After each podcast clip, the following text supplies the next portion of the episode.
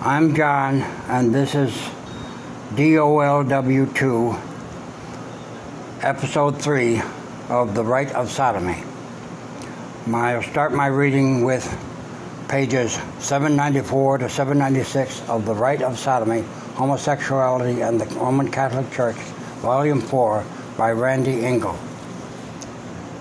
When John C.C. Doe graduated in May 1986, O'Connell took the young man out for dinner, a show, and a sex session at a local hotel where he forced the graduate to perform sexual acts upon his person.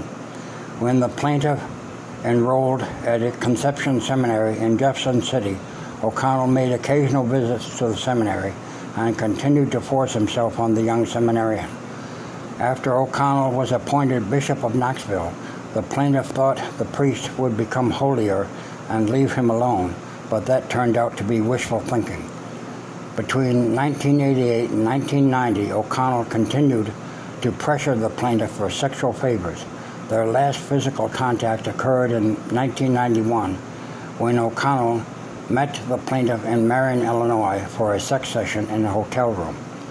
In 1994, the year that John T. Doe said he met with Bishop Boland, O'Connell started to make similar payoffs to John C.C. Doe, totaling some $10,000 to help him buy a car and furniture.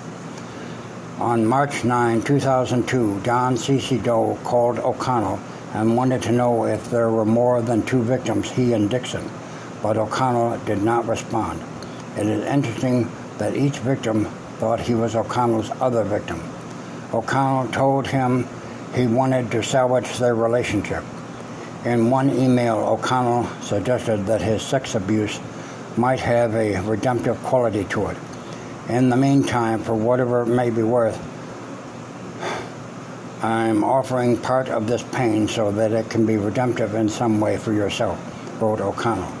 At this point, John C.C. Doe told O'Connell he wanted an apology from the bishop. When the bishop did not respond, he cut off all communication with O'Connell and decided to take legal action. On March 18, 2002, the frantic O'Connell sent him a plea not to go public or sue, but it was too late.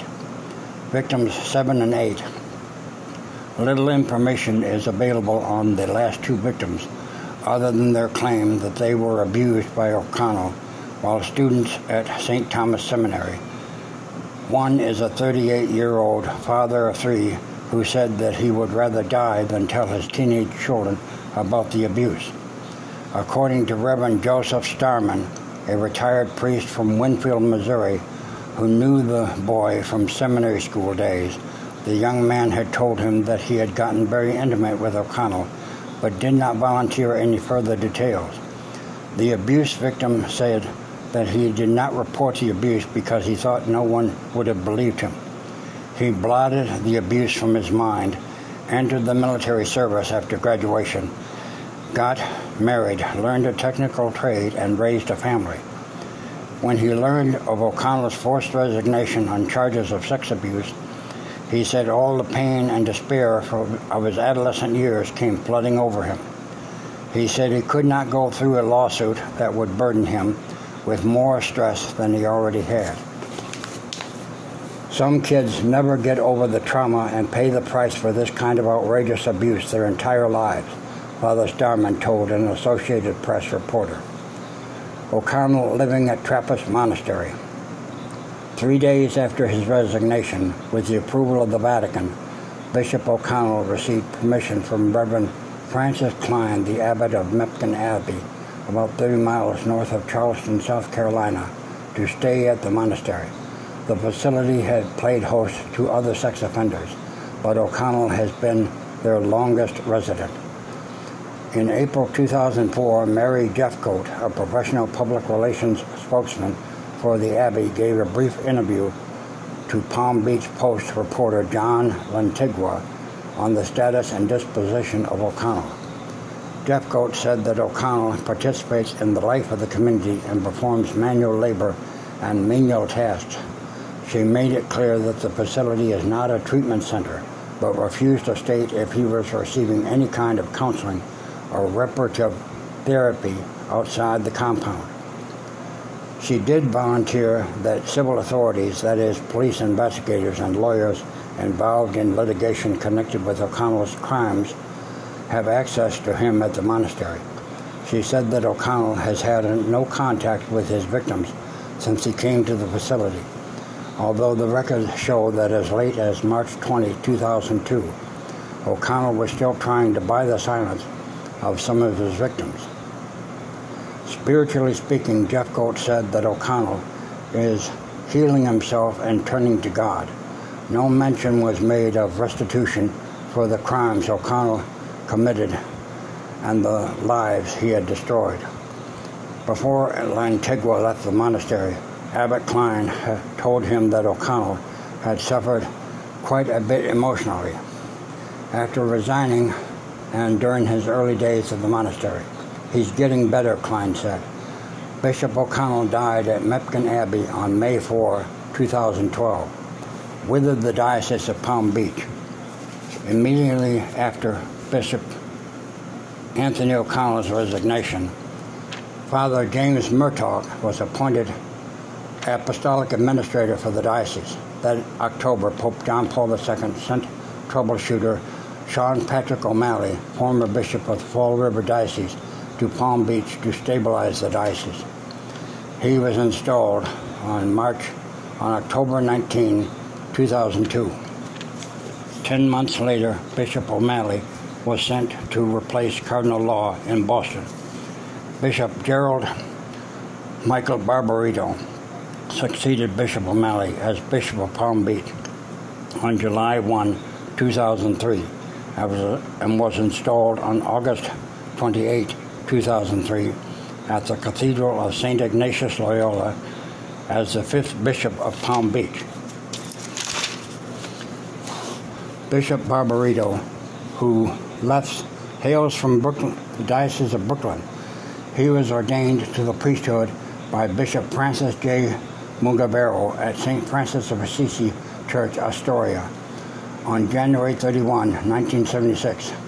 In 1981, the homosexual prelate pulled Barbarito from St. Helen's Church in Queens and made him assistant chancellor.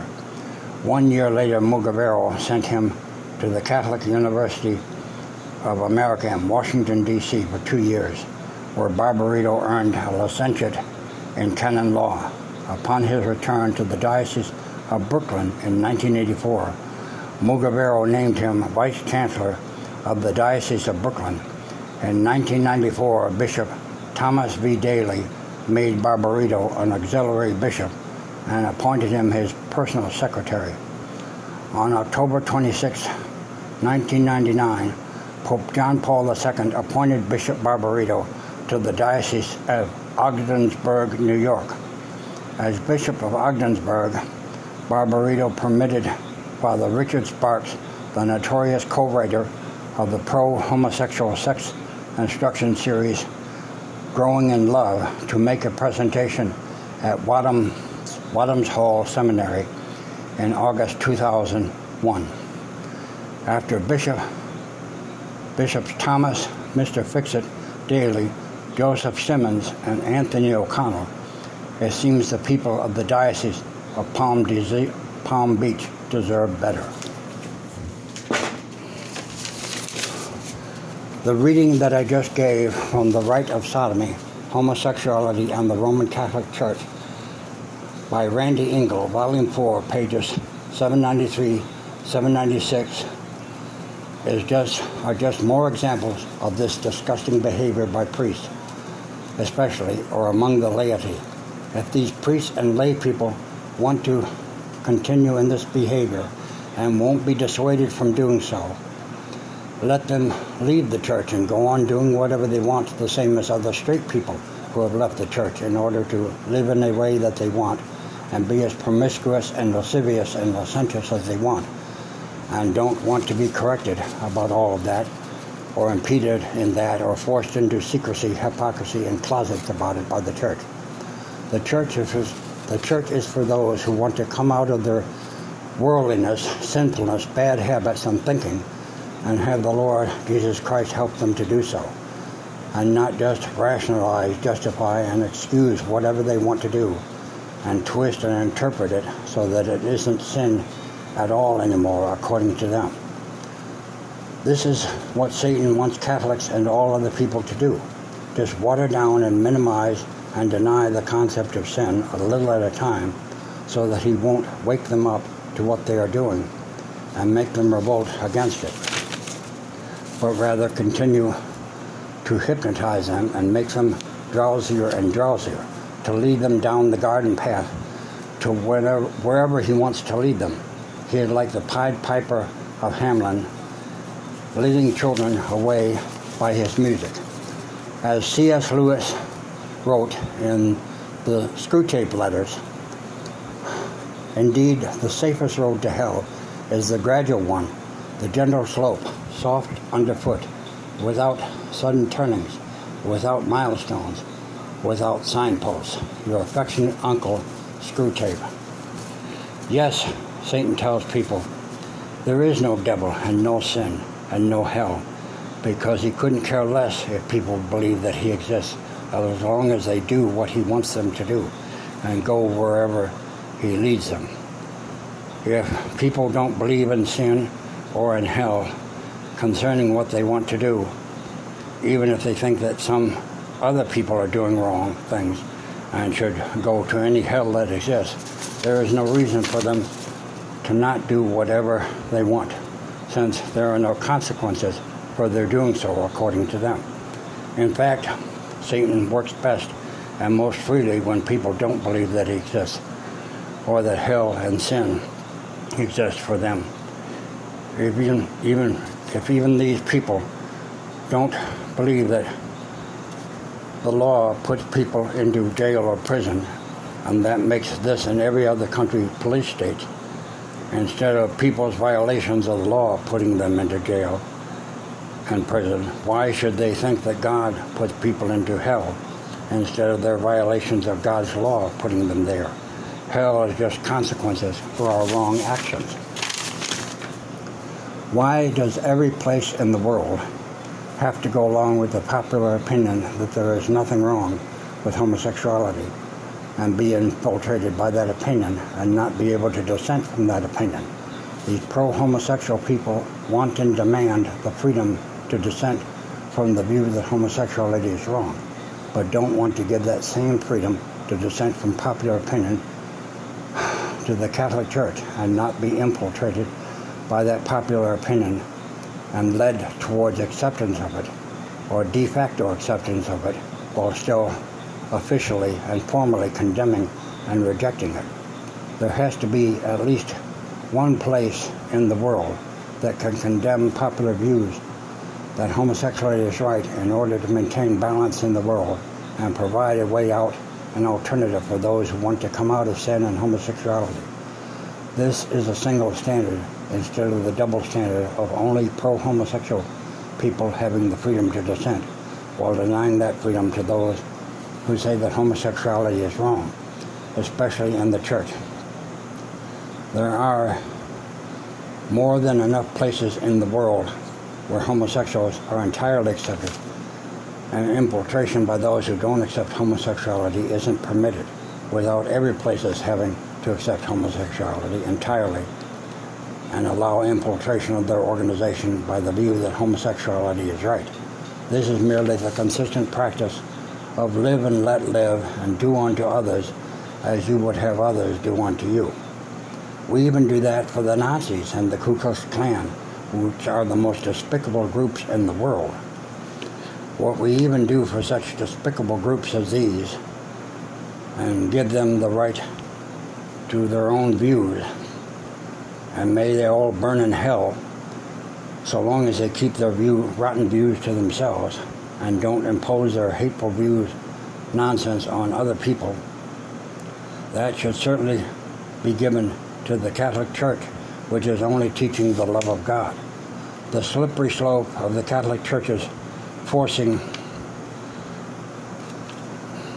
the Catholic Church is being infiltrated by pro-homosexual homosexuals and led into acceptance of homosexuality will lead it into the acceptance of abortion, extramarital and premarital sex, pederasty, bestiality, and every other sin eventually too. The Russians have been persecuting, torturing, attacking, and killing gay people because they believe that homosexuality is a sin. But all of those actions are as sinful as they say that homosexuality is. And you can't fight a sin with a sin. Since that only contributes to the sin. You can think and say that homosexuality is as wrong as you want, but that doesn't give you the right to do those things to people. And now a reading from the Catechism of the Catholic Church. Uh, 2357 to 2359. Chastity and homosexuality. Homosexuality refers to relations between men or between women who experience an exclusive or predominant sexual attraction toward persons of the same sex. It has taken a great variety of forms through the centuries and in different cultures. Its psychological genesis remains largely unexplained, basing itself on sacred scripture, which presents homosexual acts as acts of grave depravity. Tradition has always declared that homosexual acts are intrinsically disordered. They are contrary to the natural law. They close the sexual act to the gift of life. They do not proceed from a genuine affective and sexual complementarity. Under no circumstances can they be approved. The number of men and women who have deep-seated homosexual tendencies is not, is not negligible. This inclination, which is objectively disordered, constitute, constitutes them, for most of them a trial. They must be accepted with respect, compassion, and sensitivity. Every sign of unjust discrimination in their regard should be avoided. These persons are called to fulfill God's will in their lives, and if they are Christians, to unite to the sacrifice of the Lord's cross the difficulties they may encounter from their condition. Homosexual persons are called to chastity by the virtues of self mastery that teach them inner freedom, at times by the support of disinterested friendship. By prayer and sacramental grace, they can and should gradually and resolutely approach Christian perfection. All right, this is all I have to read from right now, or comments I have to make, so I'll end it here. Uh, may God bless this podcast, and may the Holy Spirit use it to touch people's hearts. In the name of the Father, and the Son, and the Holy Spirit. Amen.